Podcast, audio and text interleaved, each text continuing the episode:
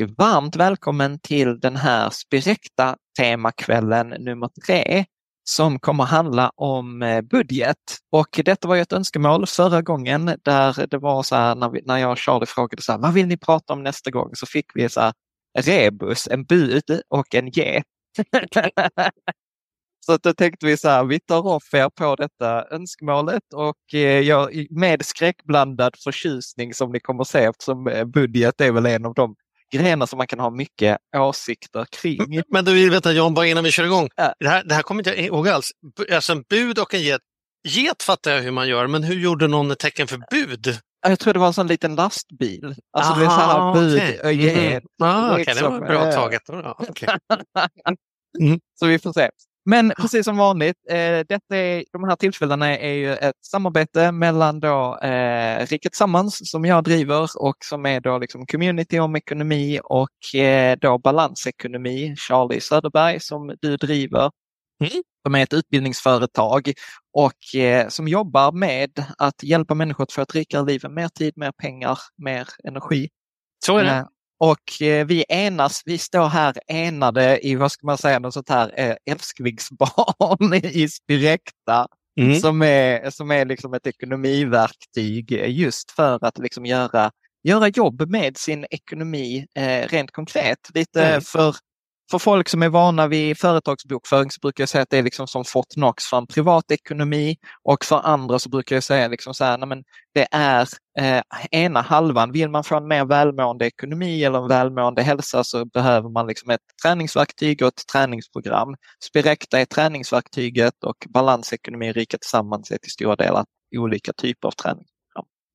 Fint uttryckt. Hör du, har ni, händer det några nyheter på eh, Rika Tillsammans eller på Spräkta? Kan du avslöja? Vad, Ja, i, vad- vad- i, i Spirecta händer Det här har vi inte förberett utan Nej, bara, det här det- faktiskt en fråga. Så att, lite Mm. inkludering. Nej, men I Spirecta händer det jättemycket. Jag vet inte om ni har sett det, men där kom en jättestor uppdatering här, här om veckan.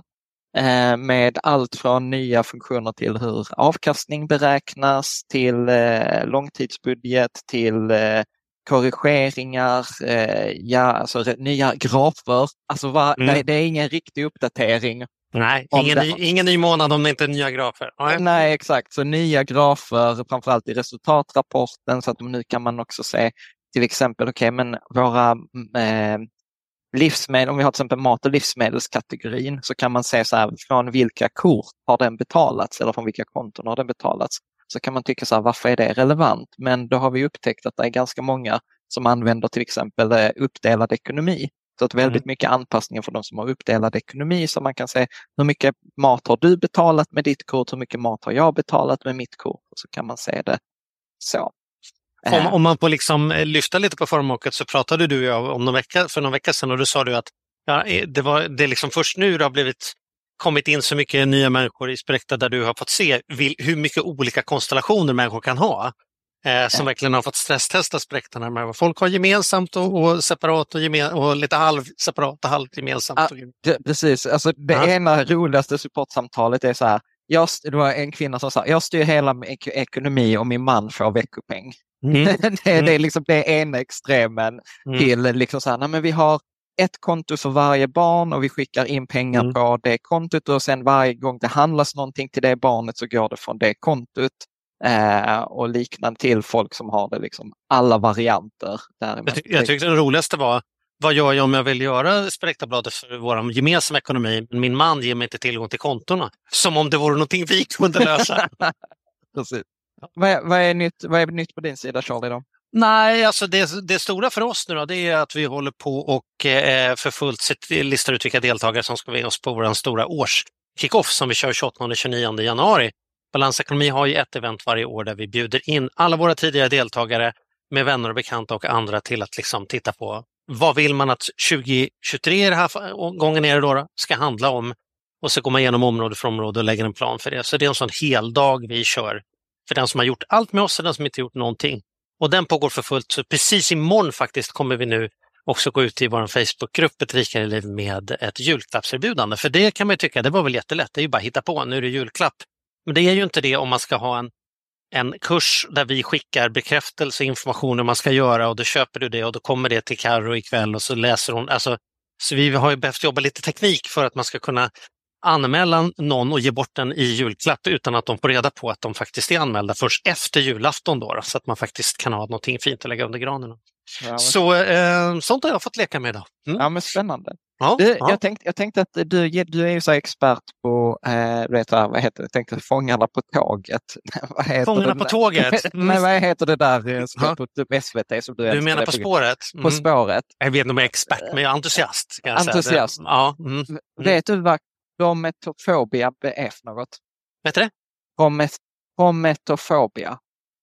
Hometofobia. Brometofobia. Är det någon som vet annars i publiken Mm. eh, som är med oss här idag så kan ni Är, är det, det är en fobi alltså? Det är en eller? fobi, precis. Ja, att man är rädd för tåg? För stilsna? För Nej. människor i uniform? Nej. Nej, man är rädd för att göra budget. Nej. jo. Jag tror kommer- okej. Nej, men jag tänkte det är väl den typen av fråga. Mm. Och jag tänkte att det, det var min övergång till kvällen. Men vet du, då ska jag samba den och apropå att vara rädd för saker. Jag är så höjdrädd så idag var jag moderator på en dag och det var Teracom där som har så här, alla master i Sverige för telekommunikation och grejer. Och de hade en massa fina bilder i sin presentation liksom på master och bultar och grejer så stod det text och grejer. Men en var filmad ovanifrån. Liksom någon har stått på toppen av masten och- tagit en bild neråt och sen skrivit saker och jag kunde på riktigt inte ens titta på sliden för att jag fick svindel varje gång jag tittade på bilden. För det var så, så högt uppifrån taget. Så apropå rädsla, jag är så Ja. höjdrädd så jag inte ens kan se bilder på höga höjder tydligen utan att få, få svindel. Ja. Men budgetfobi har jag inte alls det. Har du budgetfobi eller? Nej, men vi kommer in på det. Jag har Jaha, ja, okej. att vi är Mm. lite, inte förbi för budget, men jag tänker så här, jag har aldrig riktigt tyckt budget är kul och det är väl liksom det vi ska prata om Mm. idag. Det här Mhm. tänker jag budget. Mm. Men jag tänker så här, du är ju kung, du måste ändå vara kungen av budgettavlor. Eh, så liksom eh, med tanke på din eh, liksom före detta karriär. Men vad skulle du säga så här, vad är, vad är om vi börjar där. Vad Ja. tycker du är liksom så här, varför budget? Ja, det, nu tycker jag det där var jättebra. Då kan jag få nämligen säga det som jag tycker är viktigast. Eh, det som, jag antar att du syftar på Lyxfällan, när man Mm. sätter upp hur mycket människor har spenderat på att oh, här är jättemycket på, på räntor, liksom, kostnader liksom, eller vad det är. Det är ju inte budgettavla. Det har aldrig varit en budgettavla. Men den, det, och jag, tror aldrig, jag vet inte om jag ens har sagt budgettavla, men det lever som att verktyget heter budgettavla. Men det är ju ingen budget, det är ju bara en beskrivning av exakt hur det ser ut.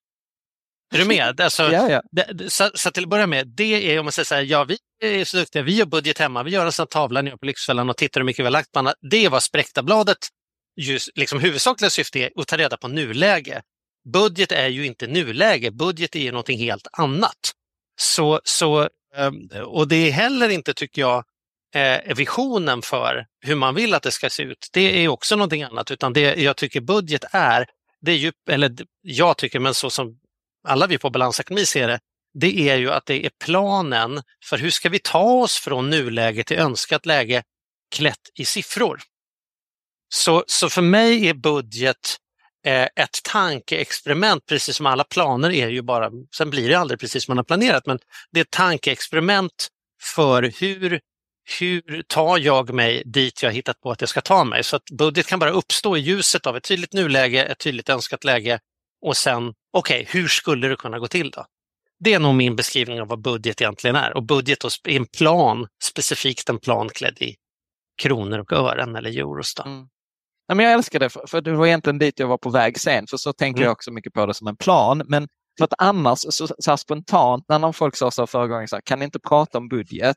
Mm. Så, så, så var det någon som beskrev budget för mig så här, ja, alltså det är som en dålig diet. Alltså, du vet, det är någonting man har provat och man har misslyckats med och man vet Ja. att detta borde jag göra. ja. Men det är liksom ingen som handen på hjärtat gör det. Nej. Eh, liksom. Nej, Och- och, och ingen är fel, för det är det absolut. Men ja, jag förstår vad du menar. Eh, Och vad, är, vad, är metaf- ja, men vad är metaforen här? Vad, varför misslyckas du med en diet? Nej, men jag, jag, tror, jag tror att det handlar väl om, alltså återigen, nu, jag, jag tror inte på allt detta jag säger, men jag bara Nej. liksom skruvar upp volymen för att göra det. Mm. ja, men gör det tydligt.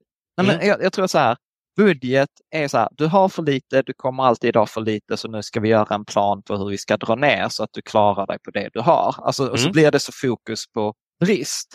Mm. Och, det, och det är väl liksom det som jag historiskt inte har gillat Nej. med budget. Att, Mm. Utan, utan som, som jag när jag kommer in på det, jag vill ju gärna göra budgeten lustfylld.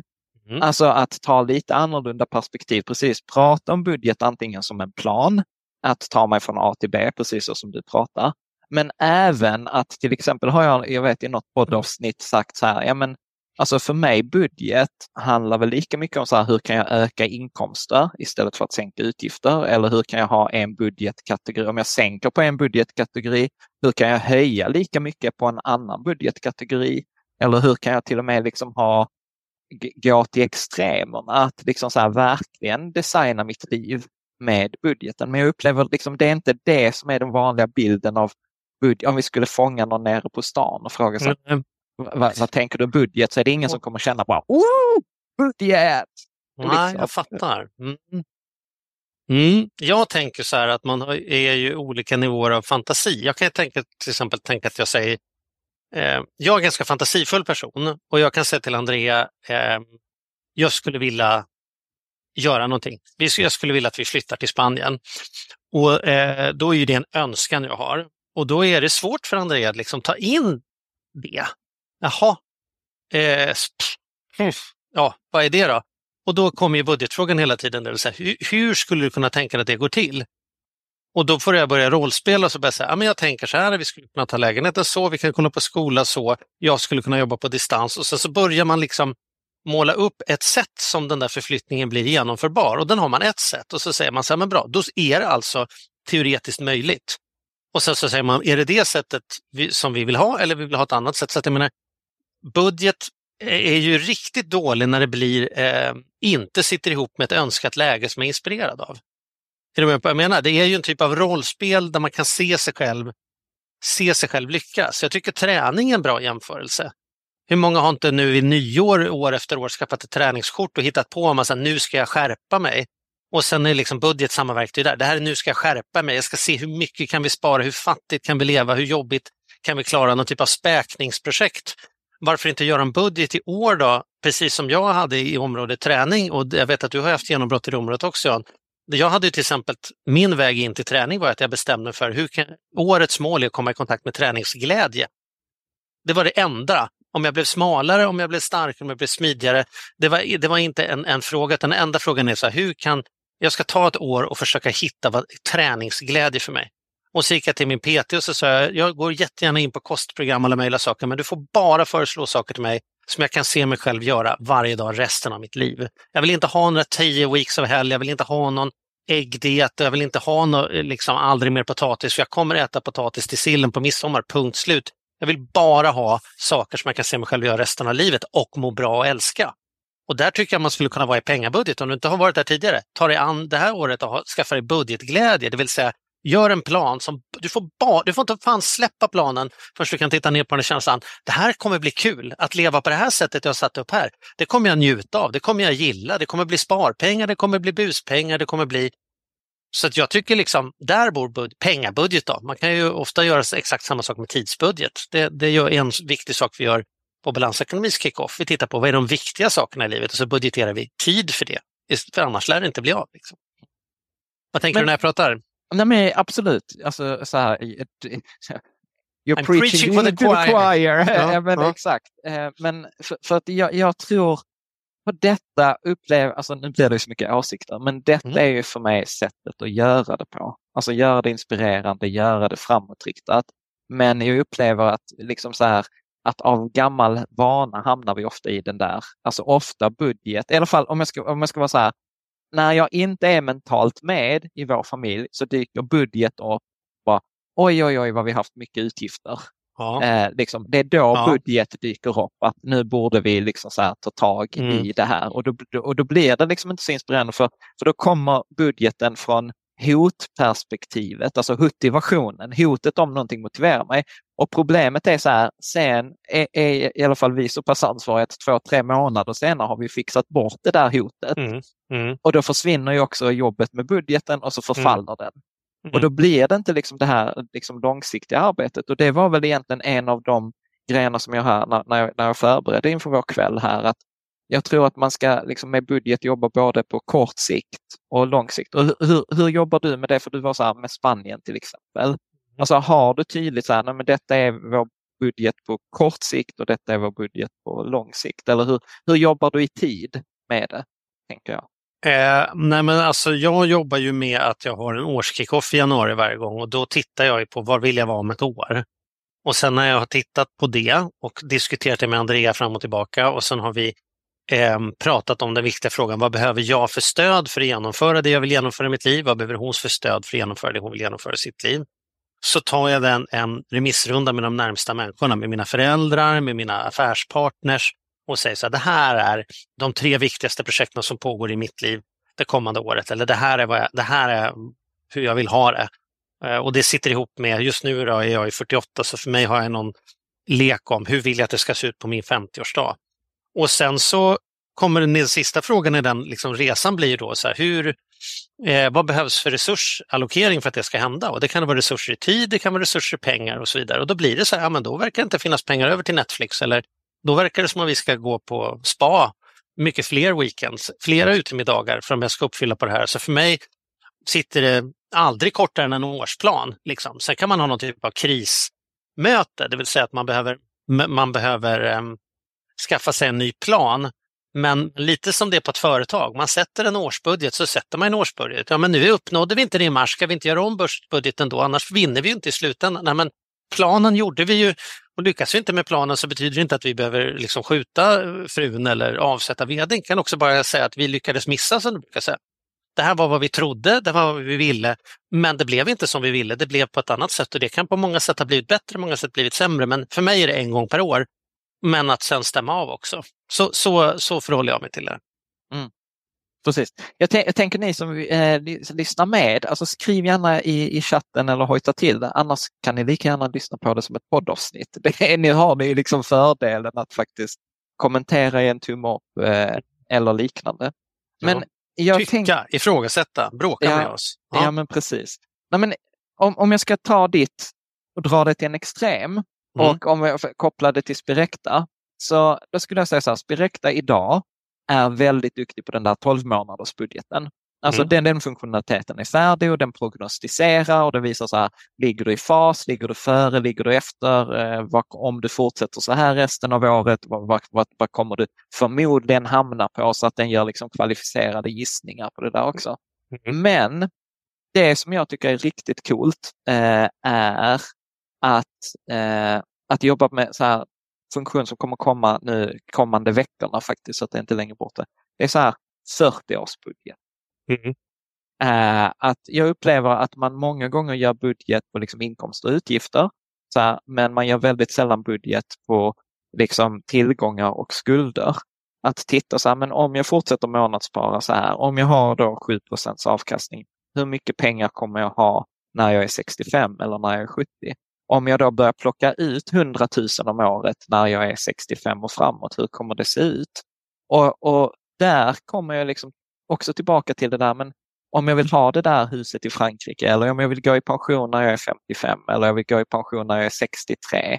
Alltså den typen att jag upplever att vi är ganska dåliga eller ovana, mm. ovana mm. att träna på budget, alltså med, med, det långa perspektivet utan att det är ofta så här 0 till 12 månader Sen kanske så här om två år 50-årsfest eller två år kontantinsats till boende.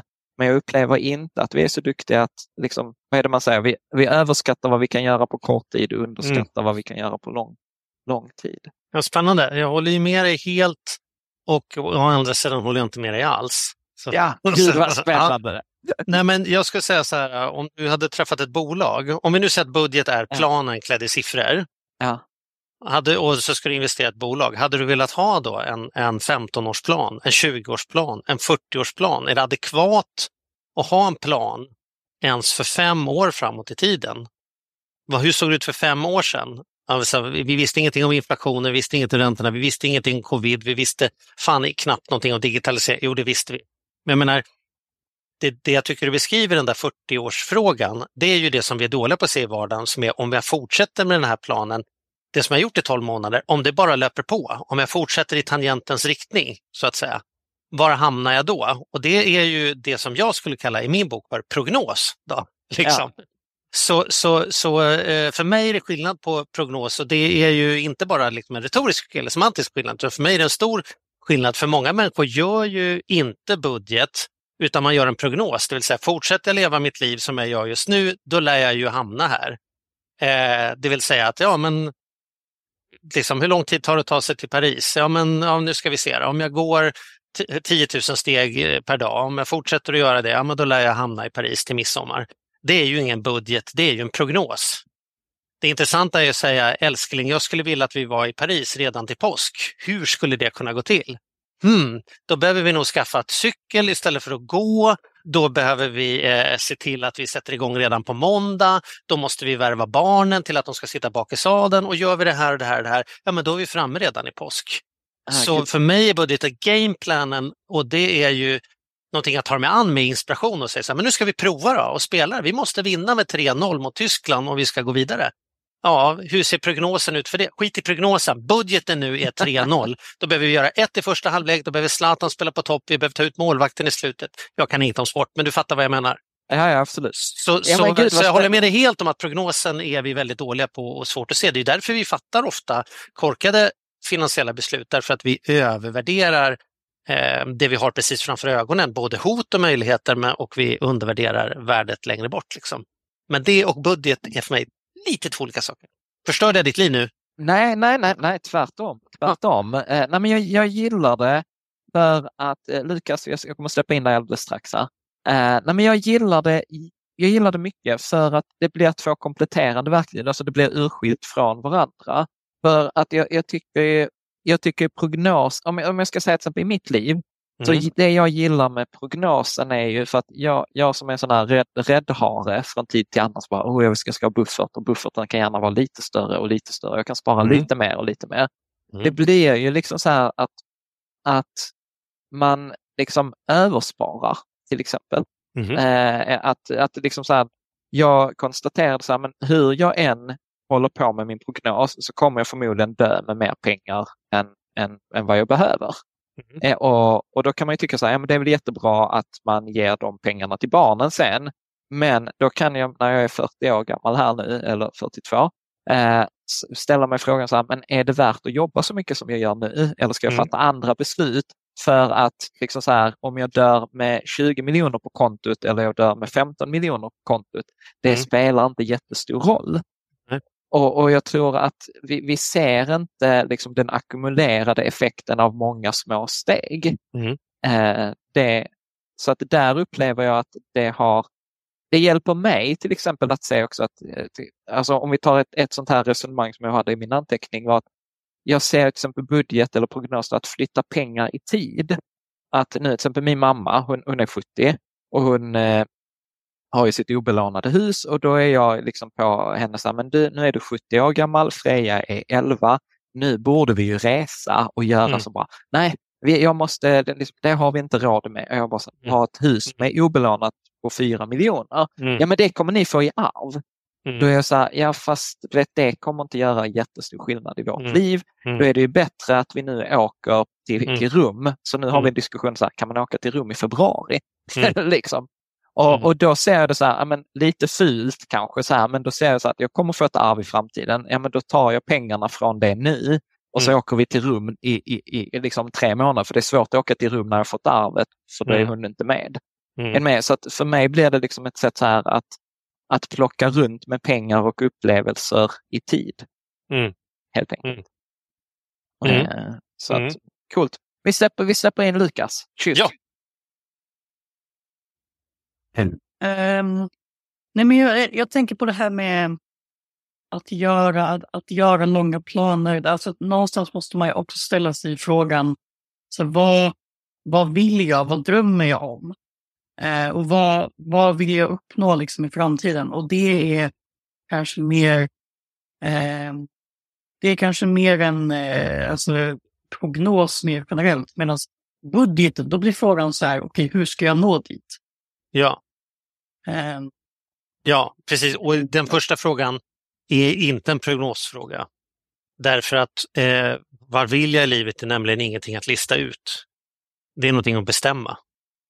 Det är ditt liv Lukas, du får hitta på precis vad du vill. Ingen kommer kunna säga om du har gjort en vettigt, smart, klurigt val. Både jag och Jan kan gladeligen intyga att vi lever högst orimliga liv utifrån, det fanns tillfällen om man hade gjort en prognos att hade den prognosen inte pekat till där vi är någonstans idag.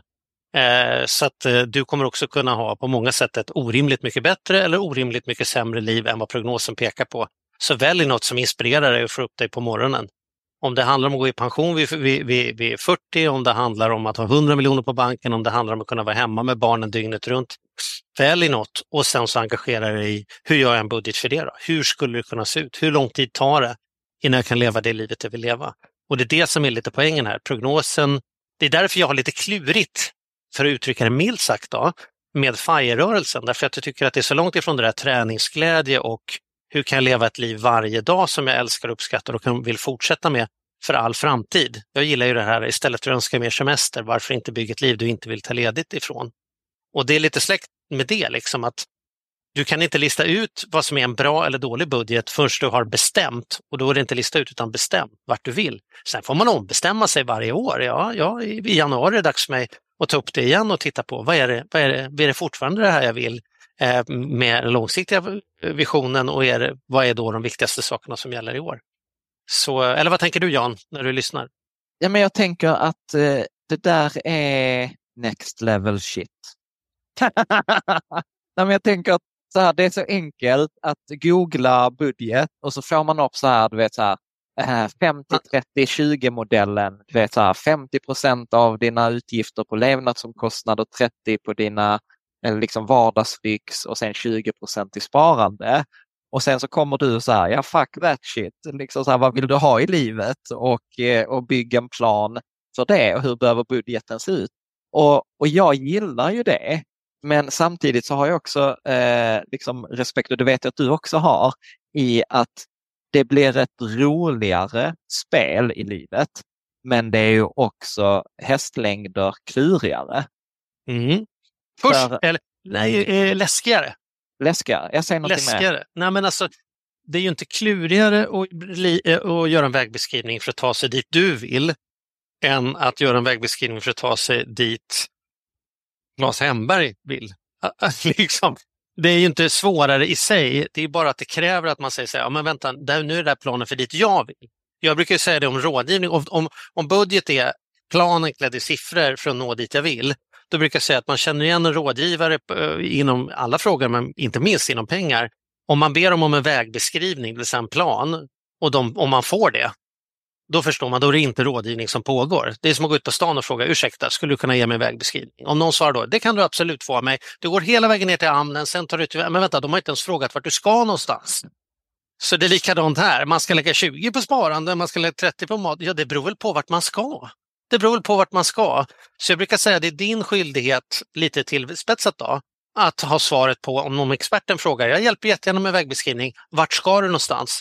Då räcker det inte att svara ja, jag vill väl dit folk vill mest. I min ålder tänker jag lite, utan, utan då gäller det att kunna säga, men vet du vad, det är det här jag vill. Jag vill kunna bo på landet, jag vill ha ett hus i Spanien, jag vill starta mitt eget företag, jag vill att mina barn aldrig ska behöva oroa sig för pengar, jag vill dö eh, utan att äga en pinal och, och, och, och sitta i en koja i skogen. Hitta på vad sjutton du vill och sen så tar du hjälp för så här, ja men det vet jag andra som har byggt, det kan jag lägga en plan för hur man gör för att ta sig dit. Eller jag ska prova min egen plan och utvärdera varje år.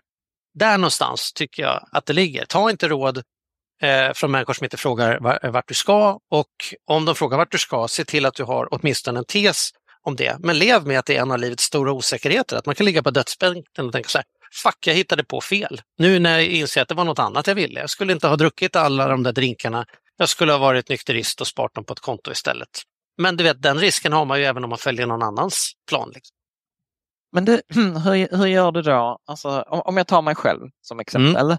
Mm. Där, där, hade du frågat mig för fem år sedan så var det mm. väldigt tydliga mål i mitt liv. Så här, du vet, fina huset, fina bilen, eh, mm. fina titeln etc. Mm. Och nu har du har det, fin, fint hus. Ja, Ja, fin bil. Fin bil. Ja, och utsedd till Sveriges mest uh, viktigaste person, eller hur? Ja, och nu, och check, nu, check, check. Och nu är det tomt. Och nu är det tomt. Och ja. nu är det liksom så här.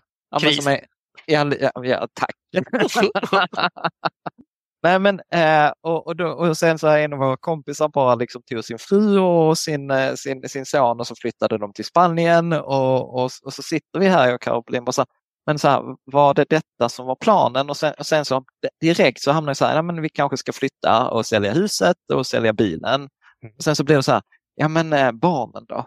Mhm. Alltså du vet så kan Ja, de kan du inte sälja.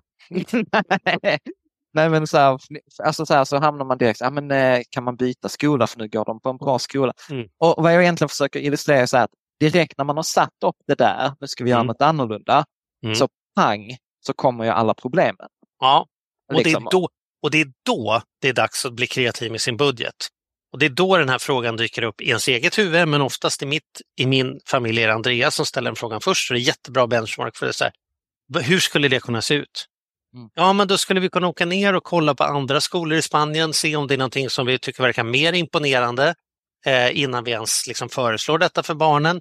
Vi skulle kunna göra så att vi börjar med att vara där på loven och sen så efter två år fattar vi beslut om det är värt att vara där annars. Vi skulle kunna ha sådana här distansundervisningssystem nu som jag har läst på. Här är fem olika budgetförslag på hur det skulle kunna se men, ut. Liksom. men vad, är det, vad är det egentligen du säger så här Charlie, om man, om man skulle säga processorienterad, du ska säga så här, Mm. perfekt, liksom, skriv, ner, skriv ner utmaningen och sen liksom, ge dig själv möjligheten så här, hur skulle man kunna lösa detta på tio olika sätt? Till exempel. Eller Ja, liksom, ja, rollspela. Liksom. Mm. Hur skulle det kunna gå till? Och det är ju så, det är det vi redan gör med budget, även om vi kanske inte tänker på det riktigt så. Även om man gör den på den liksom lägsta nivån, bara nu borde vi skärpa oss, så hittar man ju på någon vision att det vore bättre om vi hade 12 000 till på sparkontot om tre månader. Och sen hittar man på att om vi bara äter gröt, om vi bara gör sånt här, om vi börjar panta burkar, då skulle vi kunna få ihop 12. Och sen vart man inte tillräckligt inspirerad av det, så allt efter att månaderna går så sket man i att göra det där, för man kommer på att det var roligare att leva här och nu än att käka gröt och panta burkar. Men egentligen är processen exakt, exakt samma sak, det är bara att man inte riktigt tagit ansvar för varför var detta viktigt. Jag, jag blev inte intervjuade en, en tjej som eh, Maria, som vi känner båda två, som intervjuade henne och hon eh, blev hade varit friidrottsintresserad och sen så hade livet rullat på och nu eh, bestämde hon sig för att hon skulle bli riktigt framgångsrik veteranfriidrottare och har vunnit liksom medaljer både SM och VM och grejer tror jag. Eh, och då sa hon så här, modellen för idrott är att först listar man ut vad man vill och sen så hittar man någon som redan har gjort det och sen får man reda på från dem vad är det egentligen som krävs för att ta sig dit och sen fattar man beslutet om man är beredd att göra det. Och det där tyckte jag var så bra därför att det är ett steg jag oftast missar i det där. Det är liksom jag listar ut vart jag vill. Jag tar reda på någon som redan har gjort det men jag frågar aldrig egentligen vad som kommer krävas utan jag bara, det löser vi på vägen. Det är fina fisken och därför behöver jag andra människor som är, men vänta nu, vad är planen? Hur skulle det kunna bli 10 miljoner av detta? Och då får jag rollspela det en stund. Och så liksom, som i Marias fall, då måste man gå upp så här tidigt, man måste göra så här många träningstimmar, man måste vara beredd att ha såna här dojor på sig och då kan man liksom vinna VM om tre år. Liksom. Och det tänker jag, det är ju vad, vad det är. Att hitta på något och sen så vara lite kreativ och tänka hur skulle det gå till? Och i en organisation gör man ju så. Då kommer ju chefen och säger så här, nu måste ni spara 15 procent på den här avdelningen. Gör en plan för det, det vill säga jag vill ha en budget på det. Och så, kom, och gör man sitt bästa och så kommer man tillbaka till chefen och säger så här, nu har jag inte gjort en budget på det, för jag kunde inte. Jag kunde inte komma på ett scenario där vi kan fortsätta leverera med kvalitet och ta bort 15 procent. Jag kunde ta bort 12 procent. Och då säger, då säger chefen så här, ja men har du verkligen försökt? Då får vi väl gå upp, gå upp till och, och säga då, tyvärr, här, på den här avdelningen kan vi bara dra ner 12 procent. Eller så säger han, det duger inte, då får du ta en stund till och leta en gång till. Så det är exakt. Och sen till slut så när de här två har mötts och alla avdelningars budget på något sätt passar ihop med storsumma så säger man, okej, okay, ett, två, tre, då går vi ut och kör då. Då går vi ut och provar. Men det är ju en gissning, det är ju bara en, ett rollspel man har gjort om hur man tror att man kommer sälja i januari, hur man tror att man kommer behöva rekrytera i mars.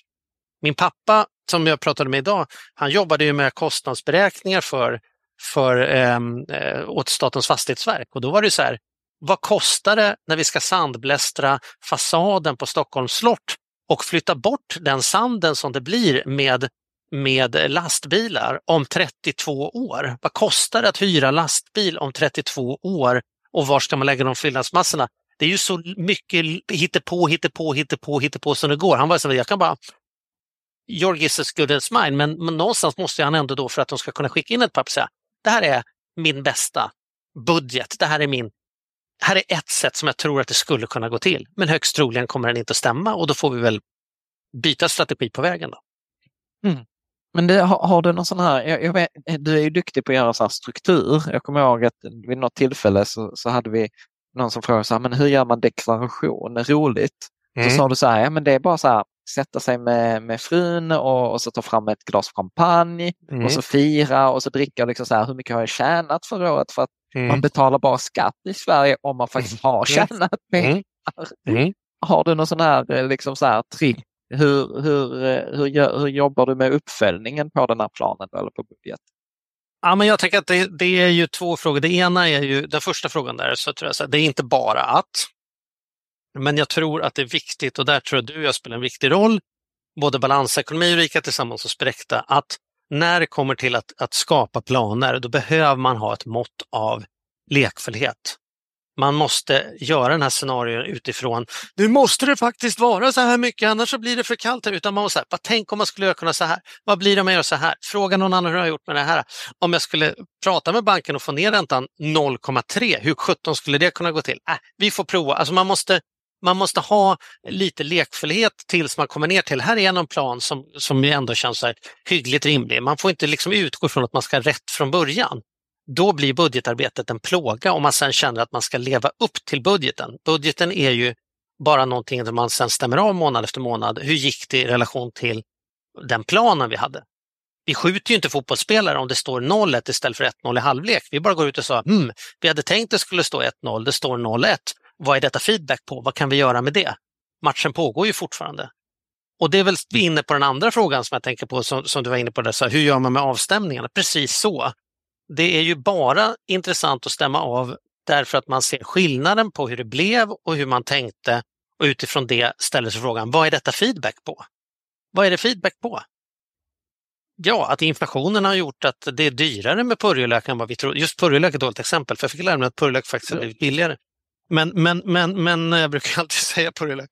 Men, men det, det, vi, vi hade inte tänkt på att det skulle bli dyrare. Vi hade glömt bort att det faktiskt ska åka till mormor och morfar på påsk. Eh, så den kostnaderna för, för extra kostnader för drivmedel i påsk hade vi inte med i vår budget. Så det, eh, har vi gjort någonting dåligt? Vi har inte gjort dåligt. Vi hade bara inte varit smarta nog när vi, när vi hittade på planen. Eller ja, vi har tydligen tagit utemat för vi är för trötta för att handla på vägen hem från jobbet. Ja, men det är ju någonting vi skulle kunna ta emot feedbacken och se om man gör annorlunda. Vi skjuter ju in vid årets slut om man har missat sin budget. Det är ju bara en anledning till att bli lite smartare för varje år som går i hur Fast, går det för mig att planera och sen agera som jag planerar. fast vet du vad Charlie? Jag, alltså så här, jag håller helt och hållet med dig. Men, Och, nej, och, och jag tror att jag tror att många av oss underskattar alltså så här, den här dissociationen. Mhm. Alltså att, att jag tar, att säga så här, nej men jag gillar ju din metafor så här, nej men jag ville att matchen skulle stå 1-0, nu står det 0-1. Det är Mm. vårt problem. mm, Men många av oss går ut i omklädningsrummet och tänker så här, fy fan vad dålig jag är. ja, Alltså Ja. att, att vi hamnar i så här, fy fan vad dålig jag är, jag kan inte ens Mm. upprätthålla min budget, alltså jag kan Mm. inte ens hålla nollan. Mm. Mm. Och, så, och så hamnar vi liksom, eh, hur, Eh, och, och, ja, hur, hur, hur, hur undviker man för att hamna i så här, och vad dålig jag är, jag har misslyckats, jag vill inte ens titta på budgeten för budgeten är en smärtsam påminnelse om att jag borde ha varit bättre än vad jag är. Liksom. Och som Lukas skriver, det är väldigt lätt att trycka ner sig själv när resultatet inte blir som planerat. Vad, vad skulle du ge för tips? Jag tvekar lite för jag tänker att det jag kommer säga kanske kommer låta otrevligt. Men jag tror att den personen... mig. Ja, jag tror att den personen som blir nedtryckt av att inte klara använder det faktumet att man inte har klarat budgeten, det vill säga en egen förväntan man inte har uppfyllt på, som anledning att trycka ner sig själv, kommer nog hitta goda skäl att trycka ner sig själv även om de inte har någon budget. Jag tänker att det egentligen inte är en budgetfråga. Det handlar om självkärlek, lekfullhet, självförlåtelse och det finns alltid goda Alltså det är alltid röster i huvudet som gör att det finns goda grunder för att ha lite självhat. Eh, och ofta har man ju en sån dålig bild kring motivation som man tänker att det är självhatet som driver en på något sätt. Att om jag skulle börja tycka om mig själv, då skulle jag käka semlor till frukost varenda dag. Jag måste frakta min kropp, annars skiter det sig. Eller om jag tyckte att jag faktiskt var lite skön på ekonomi, då vet man aldrig vad som drar iväg i julklappar. Det är viktigt att jag fortsätter trycka ner mig själv. Så vi har mycket tankar kring eh, varför det på något sätt är viktigt att vi ska representera någon sur, surtantsmorsa och trycka ner oss själva. Ehm, självklart kan man använda budgeten till det. Men, men ta bort budgeten då, så kan du använda vågen för att trycka ner dig själv. Eller vilken tid du går och lägger dig på kvällarna för att trycka ner dig själv. Eller att du inte äter vid middagsbordet utan äter framför tvn. Eller att du inte har uppdaterat tillräckligt gånger. Så det kommer alltid finnas goda, goda grunder i ditt huvud för att trycka ner dig själv. Det är inte det budgeten handlar om. Så att liksom, gör det inte svårare än så. Om man ska liksom provocera så, jag väger mig en gång i veckan på gymmet tillsammans med min PT. Och bara för att liksom göra det tydligt, för att dissociera mig, för att liksom ta mig till lek, då säger jag alltid det innan jag kliver upp på vågen, så säger jag alltid det till Robert, min PT, så här, nu Robert ska det bli väldigt spännande att se hur det har gått för dig den här veckan. Liksom. Antingen har du lyckats motivera mig nu och då har det gått bra här eller så, så blir det eh, bakläxa på dig och så kan vi titta och konstatera, fan Robert, du får vara kvar en vecka till, det ser bra ut det här. Eller så säger jag, du Robert, det här pekar ju åt fel håll, vad är det du har misslyckats med? Och då skrattar han åt det förstås, men jag skrattar också åt det och det leder ändå till en intressant diskussion. Ja, vad är det vi har misslyckats med? Det kanske inte funkar så bra det här. Har du käkat som, du, som jag sa att du skulle käka? Nej, det har jag inte gjort. Jag har druckit öl varenda kväll. Kanske det är det då, Charlie? Ja, det kanske det är. Är du nöjd med det? Ah, jag kan prova annorlunda nästa vecka. Men jag kommer redan från början, jag har redan bestämt mig innan jag går in i mötet att det är inte i budgeten eller i vikten som jag kommer att lista ut om jag är värdefull som människa, om jag är okej, okay, om jag är älskvärd, om jag duger, om jag får ha kul ikväll.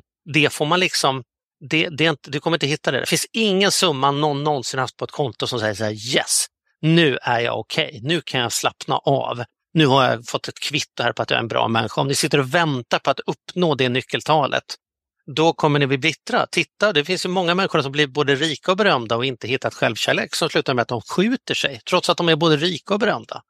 Så pengar kommer inte göra dig lycklig, men, du, men eh, de kommer heller inte göra dig olycklig. Men, men eh, de är till för att göra livet bekvämt. Och det är ett ypperligt sätt att få feedback på eh, vad har jag för plan och följer jag den planen jag har. Eh, så att ehm, det var lite det jag tänkte, men jag tänkte att det också är lite oförskämt att säga så. Speciellt eftersom det låter som att det är bara att. Jag fattar att det inte är bara att. Vi har alla nej, men jag de gillar, demonerna i huvudet. Men det är mm. inte budgeten egentligen som skapar problemet. Skulle jag nej, nej, men precis. Nej, men jag, älskar, jag älskar det här, dissociera sig och göra det så att till vårt problem eller till liksom vårt projekt eller liksom leka med. Och, och det blir lite dessutom också så här som vi var inne på förra, förra avsnittet när vi var inne på nyckeltal. Alltså du kan inte utvärdera huruvida ett nyckeltal är bra eller dåligt om du inte sätter det i relation till ditt mål. Mm. That, that's it, då är det ju bara vad, vad det är. Mm. Eh, Min, liksom. mitt, egen, mitt egna kapital i år mm. eh, har ju sjunkit. Mm. Jag, jag, jag, är ju mindre rik i pengar, jag har mindre netto liksom, i, i mitt liv nu än vad jag hade för ett år sedan. Betyder det att det varit ett dåligt år? Betyder det att jag är dålig på ekonomi? Betyder det att jag borde skämmas? Eller betyder det att det är där samhället är och det har hänt saker och nu är vi precis här och det har fått skriva ner en del tillgångar därför att faktiskt fastighetspriserna har förändrat sig, börsen har gjort annorlunda, krypto har dragit iväg åt sig. Det är ju bara precis vad det är. Liksom. En, grej som, som jag upplever är, är väldigt bra som, inom, som man använder inom företag och som jag är dålig på att använda själv, det är ju så att inkludera en kompis eller mm. en annan person. Mm. Uh, har du några tankar på, på, på det där? Eller, eller, eller är det så att det försvinner om man är två? Tänker jag. Alltså, att, för att ibland så upplever jag att, att är man vd på ett företag så är det ju alltid en stående punkt på ett styrelsemöte som heter så här, budget för nästa år. Och sitter du på mm. avdelningen så rapporterar du till vdn och jag upplever många gånger att uppföljningen är ju det, alltså så här, det är nästan halva jobbet. Mm. Alltså att, att Alltså jag hatar ju ordet ansvarsutkrävande. Men mm. där är någonting fint i det där också att någon bryr sig så pass mycket att de faktiskt mm. ställer frågan. Hur har, mm. du nu, hur har det nu gått med din, har du gjort en budget för nästa mm. år? Mm. Ja, bra. Det är bra. Jag, nu har jag. Ja. Jag har provat en ganska lik sån sak idag. En, en, en eh, god vän till mig som var med på kickoffen på balansekonomi. Hon har varit med flera år. Men hon och jag bestämde oss efter kickoffen när vi hade bestämt det här vill vi med det här året. Vi hade gjort budget var, och en för sig, hade inget med varandra att göra. Så var det faktiskt hennes idé.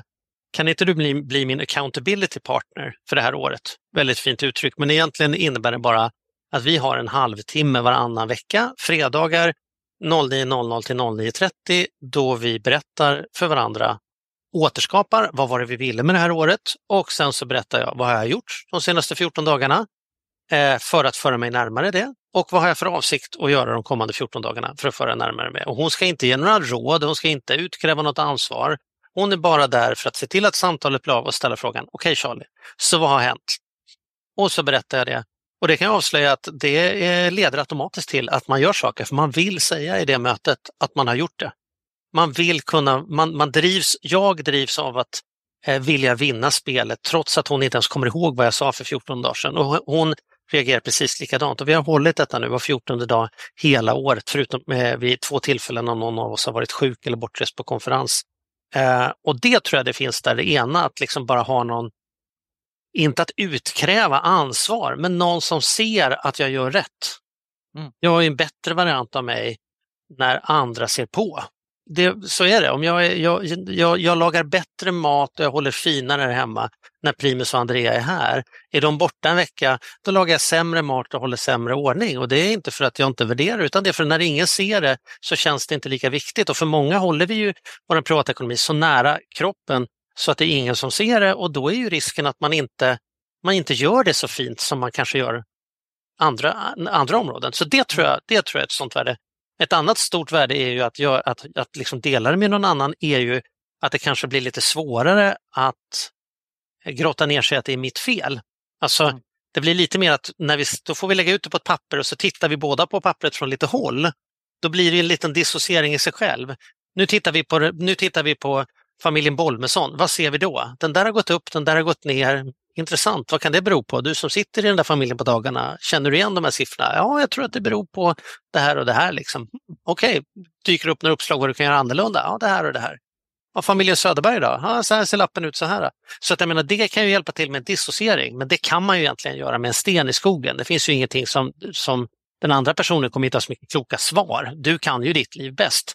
Men det kanske hjälper en att just inte bara hamna i den där, jag gör faktiskt mitt bästa och det ska inte vara så lätt ska du veta. Liksom. Mm. Mm. Tänk, vad tänker du, ser du några andra fördelar med liksom, tillsammanskapet eller partnerskapet? Nej, men jag tror att, att ja, men jag hamnar ju ofta i det där att jag är ju jag är mycket bättre med andra än vad jag är själv. Alltså mm. lite det du kastar ljus på, det som finns av undersökningar, att vi medicinerar våra husdjur bättre än vad vi medicinerar oss själva. Alltså så mm. att vi följer recept eh, när, det, när vi ska ge läkemedel till, till hundar än vad vi ger till oss själva. Så att jag, gillar ju det där. Så du att... säger bli någon annans husdjur? Det är ditt råd? Precis. Nej, men jag tänker att, eh, att just eh, att det håller saker, att det håller en konversation levande. Mm. Så tänker jag. Mm. Att, eh, och att jag tänker också att om man är någon, den här personen för någon annan, så är det väldigt fint för att det är så här, och, och, om du, liksom, som, som du har din, den här tjejen, så mm. blir det ju att ditt liv funkar ju oavsett om hon gör det eller inte. Mm. Men det är mm. ett fint, det är en gåva att ge till henne att säga så här, mm. vet du vad, jag bryr mig om ditt liv. Liksom, så jag håller den här flaggan även när du inte håller den själv. Mm. Och det, det tycker jag är liksom, eh, fint med det där. Jag tänker att vi ska runda av här om ett, ungefär tio minuter. Så jag tänker att ja. ni som lyssnar får gärna skriva om det är någon, om ni har något guldkorn. Vad tar ni med er från det vi har pratat om idag? Är det någon eh, liksom, fråga, någon fundering som hänger kvar i, i, i luften? Ja, och är man modig kan man ju räcka upp handen kan man få säga den högt. Ja, precis. Jag ja. tänker att där är ganska många så här, så klassiska, eh, liksom, här ska man göra budget uppifrån och ner eller nerifrån och upp. Men då, då, ja. då, då, då skulle jag säga så att det, det tesen som vi har här idag. Vad betyder det? måste hjälpa mig att förstå bara. Vad menar man med uppifrån och ner, nerifrån och upp? Det här Nej men alltså, alltså så här att det finns liksom det jag tar med mig så här, är det två olika sätt att göra budget. Det sättet som man gör normalt är så här, man tittar kanske så här, hur gick det förra året? Vad, liksom så här, hur gick det de senaste matcherna? Kommer vi vinna eller förlora mm. den? Alltså man gör en prognos. Mm. Okay, kost, inflationen är 10% då kommer nog matkostnaderna vara 10 mm. högre. Mm. Det, det, är liksom det ena sättet att göra det på. Det andra sättet prognos. är så, mm. ja, är ju att så här, nej men, okay, vad, vad har vi för att börja i målen? Mm. Vad vill vi ha för mål? Vad vill jag, hur vill vi ha vårt liv? Och sen, okej, okay, vad behöver hända för att det ska vara, vara i, hända? Och jag tänker att egentligen, så här, om, man, om man skulle se det framför sig, jag som är lite visuell, då blir det du pratar om budgetprocessen, det är ju att börja i framtiden och jobba sig bakåt. Medan prognos är så här, jag tittar här jag är idag och sen gör jag vissa rimliga antaganden och så ser jag var jag hamnar i, i framtiden. Precis, fortsätter i tangentens riktning. Ja, ja, och jag tycker definitivt det förstnämnda. Om man vill prova att ta liksom budget till ny nivå, då är det att börja i vad man önskar sig. Så att liksom, om jag ska ge någon utmaning här så ska jag säga, önska dig något outrageous till årets slut. Ta något helt oresonligt bara för att göra övningen. Mm. Ta någonting som är så här, vad vore inte rimligt? Att du skulle kunna utan att ta en krona från sparkontot casha en Porsche i julklapp nästa år. Ja, men så säger vi så här, ja, men det vore jävla kul. Det vore kul en gång i livet att ha haft en sån. Eh, men jag vill inte ta något lån för den. Men eh, jag har ingen aning om hur det ska gå till. Och sen tar man en halvtimme och så börjar man räkna månad för månad. Ja, men vad skulle gå till? Om det ska bli så mycket på ett år, då måste det bli så mycket i månaden. Om hälften av det är ökad inkomst, vad gör jag då? Okej, okay, jag delar ut post. Om hälften ska minskade utgifter, vad gör jag då? Eh, vi hyr ut ett rum och sen så eh, säljer vi bil. Okej, okay, så om jag lever utan bil, hyr ut ett rum och delar ut post, då har jag en Porsche om ett år. Liksom. Det tog en halvtimme och sen har man en Porsche. Liksom. Då, mm. det är ju kraften av budget. Liksom. Så, så, och då kan man slänga det pappret eller så kan man gå eh, ut i vardagsrummet och säga, hörru du, vad sägs, ska, vi inte, ska vi göra det också? Ska, ska, vi, ska vi kanske trycka på knappen och prova? Liksom? Mm. Mm. Precis. Nu har vi eh, lite så här, Marcus skriver så här, jag tar med mig skillnaden på prognos och budget. Eh, mm. Therese skriver här, ja men inspirationen att också leva ett högst orimligt liv. Yay! Ja, Ja, ja det är balansekonomi sitt esse. Ja, precis. Ja, men mm. precis. Mm. Eh, Lukas skriver också här, jag tänker mig prognos som en ränta på ränta-kalkyl. Ja, men exakt. Mm. Det är därifrån mm. jag, jag kommer. Eh, jag har, eh, och så skriver jag, jag nyligen börjat drömma om ett hus i Italien i framtiden så jag tar med mig att budgetera, eh, att budgeten är vägen för att ta mig dit. Mm. Och det där övningen har ju du gjort många gånger när vi har haft kurser Jan. Men räkna då. Alltså ja, ring en mäklare, gå ut på nätet och titta efter. Vad är egentligen kontantinsatsen? Vad blir egentligen månadskostnaden? Och räkna efter. Alltså, då listar du i alla fall ut vad gapet är. Och kanske blir det större än vad du tänkt, kanske blir det mindre än vad du tänkt. Men första steget till att något ska bli på riktigt, det är att man gör det beräkningsbart. Liksom. Ja, specifikt. Och grejen är, det där gör vi också ett vanligt misstag att vi säger, då måste jag köpa det för fyra miljoner. Bara, ja. äh, nej, så gör du inte hemma i Sverige. Då hade mm. vi räknat finansieringskostnaden. Mm. Mm. Du, när jag tänker på, jag tänker på eh, kanske risk att öppna Pandoras ask. Skiljer liksom eh, utifrån det här budget versus prognosperspektivet, skiljer du på mål och standarder? Liksom. Eh, och... um, oj, ny konversation. Um, det kanske, uh... Vet du vad, det, det kanske kan vara ämnet för nästa gång. Ja, kanske kan vara. Det kanske kan vara. Mm. Ja. Ska vi säga någonting kort för de som är så här, äh, äh, va? ISO 9000 eller 14000 standard? Ska du jag, jag tänker att vi har en tendens att skaffa oss alldeles för mycket mål som egentligen inte är mål utan som är någon typ av kvasivisioner som vi vare sig tar på allvar eller hämtar feedback ifrån. Så för mig är det tydligt att man tydligt kunna på en vision som är så här, det här vill jag, hit vill jag och sen så eh, det som vi kallar för standards och milstolpar eller mål då, som är olika typer av kontroller i skogen som jag dyk, dyker upp och som man kan stämma av med och lista ut feedback ifrån. Eh, det är ju så att det inte finns att jag, ska, att jag ska springa 100 mil per år. Det är ju en standard. Det är ju ingen vision. Det finns ju inget egenvärde. Jag har inte tagit mig någonstans. Jag springer för fan bara runt Kungsholm. Jag kommer tillbaks till exakt samma plats. Däremot har jag en kraftfull vision om att vara frisk och hälsosam och vad menar min son gifter sig. Och, och, och eh, 100 mil är en standard för att, eh, som jag stämmer av mot för att nå eh, visionen som är att vara frisk och mena min son gifter mig. Så mm. det kan vi prata lite grann om hur de där hänger ihop med varandra. Det, mm. det är väl en spännande tanke. Ja, men bra. Och framförallt hur de kan bo in i spräckta, hur det kan se ut. Det kan bli extra spännande. Mm. Precis. Mm. Eh, bra. Och man kan också säga, skriv i kommentarerna om ni vill nominera andra ämnen. Ja. Som ni vill att vi ska, som vi ska slakta. Mm. För, förra gången så var det ju någon som satte standarden med en rebus. ja, gärna, gärna en rebus ja. uh, med det där. Ja men uh, bra. jag tänker, ska vi bara kommentera, alltså, och oftast om man, om man googlar budget eller så här, så kommer man ju ofta in på sådana olika budgetsystem. Alltså du vet så här till exempel eh, kuvertmetoden eller sån här zero-based budget, alltså att mm. man ska sätta varje krona i jobb. Mm. Hur, hur, tänker vi, liksom så här, dissar vi det eller hissar vi det eller hur säger vi liksom att det, det är en fallback? Vad tänker du? Jag vet, börja du. Jag är inte jag... mycket för vare sig hissa eller dissa, men, men prova. Mm. Nej, men jag tänker att, att, att det nog är olika. För, för jag vet att vi i Spirecta ibland får frågan så här, varför har ni inte som eh, den här You need a budget, YNAB, som är ett mm. klassiskt verktyg så här, som går ut på att nej, när du har en krona så ska du alltid sätta dem i arbete eller om du spenderar för mycket just nu, att ja, men använd kuvertmetoden som jag tror du körde i något Lyxfällan avsnitt. Mm. Att så här, här fördelar vi, de här pengarna går till mat, de här går till det här. Och då vet du så här, när kuvertet är slut så är kuvertet slut. Uh, men är det, är, det kanske så här, jag tänker att det där är kanske mer livräddning än att det är när man sitter i båten och det vi pratar om här nu är så här, detta är när, när, du sitter i båten, du har en god ekonomi, du funderar på vad nästa steg i livet är. Medan ja, andra jag tänker så här när jag hör dig prata så tänker ja. jag att man, är ju, man har ju inte Spirekta och väljer att sätta av en kväll på att sitta och lyssna på oss om man inte har ett engagemang i sina finansiella frågor. Man är ju här därför att man faktiskt tycker att detta är intressant och man har fått smak på att det finns en möjlighet här. Och då tycker jag nog att vi ska spänna bågen lite längre. Är du med i det här samtalet, då förtjänar du, då förtjänar du en bättre framtid än när här är e fem snabba tips, gör så här så blir det åtminstone inte katastrof. Den, det är klart du kan googla den och så kan man liksom frysa in kreditkorten eh, i ett isblock och lägga i frysen och man kan dumförklara sin man och ge honom veckopeng och man kan ha en färdig metod som är så här många procent och så vidare. Och alla de där är ju förenklande och därmed energibesparande.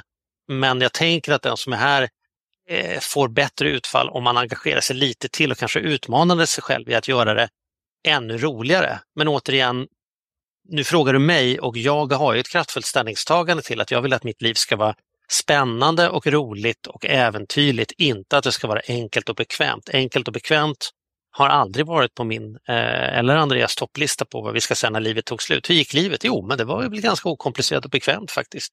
Så att jag menar, jag drivs inte, men det är klart att det finns mm. enklare och bekvämare sätt att hantera både budget och sparande än sånt som du och jag sitter och pratar om. Men om man är intresserad av, av eh, att utmana, eh, lära sig, se nya spännande saker, ha ja. den där drömmen levande, ja, men då, då tror jag kanske att de där modellerna eh, hamnar lite mer i livräddningspåsen faktiskt. Ja. Det, men det är min spontana när jag hör ja. dig prata. Nej, men jag, jag, tänker, jag vet en grej som du och jag pratade om för många år sedan, så var så här, men ta dig an ett värdigt problem. Mm. Eh, mm. Och jag tror att det är väl liksom det vi pratar om här är så här, vad kan vara, liksom, vad var det, vad var det vi sa, orimligt. Jag tar mig an att orimligt leva ett, ett, ett orimligt eh, ja. Ja. Ja. Eh, snyggt. Eh, Johan skriver så här, det är lätt att fastna i utgifter i budgeten man är, eh, men är väldigt gött att tänka att öka intäkter istället. Jag ser budgeten som ett verktyg för att hålla koll på att ha en hållbar helhetsbild och det ryms mycket energigivande aktiviteter. Kanske det som ska kallas ett orimligt liv. Kanske en början i alla fall. Ja, jag, tror ja. det blir, jag tror det blir titeln när vi lägger ja. ut detta som poddavsnitt. Ja, ett orimligt liv. Budgeten, ditt verktyg för ett orimligt liv. Ja, ja. det är bra. Ja, men det är bra. Som, som rebus. ja, men precis. Ja, men vet du vad, jag tänker att vi rundar av där. Ja. Eh, stort tack eh, Charlie, som vanligt. Tack. Eh, stort tack till dig som har varit med och lyssnat och skriver i kommentarerna. Och naturligtvis du som lyssnat på detta i efterhand och använder såklart Spirekta vill man läsa mer om eh, den här eh, kickoffen och utbildningsprogrammet så kan man göra det på balansekonomi.se. Yes, uh, och man är också alltid välkommen till Riket Tillsammans-communityn på riketillsammans.se. Och jag tänker att då passar vi på att önska, vi spelar in detta i december, så jag tänker ja. att vi passar på att önska god jul och ett gott, gott mm. nytt år. Mm. Och sen mm. tänker jag att vi ses i januari och då pratar vi då förmodligen mål och standarder. Tror jag kommer passa ganska bra. Kanske. Tror jag för ja. 2023. Ja, ja bra. Ja, tack, tack så mycket. Ha en trevlig kväll. Tack. Ha det så bra. Hej då.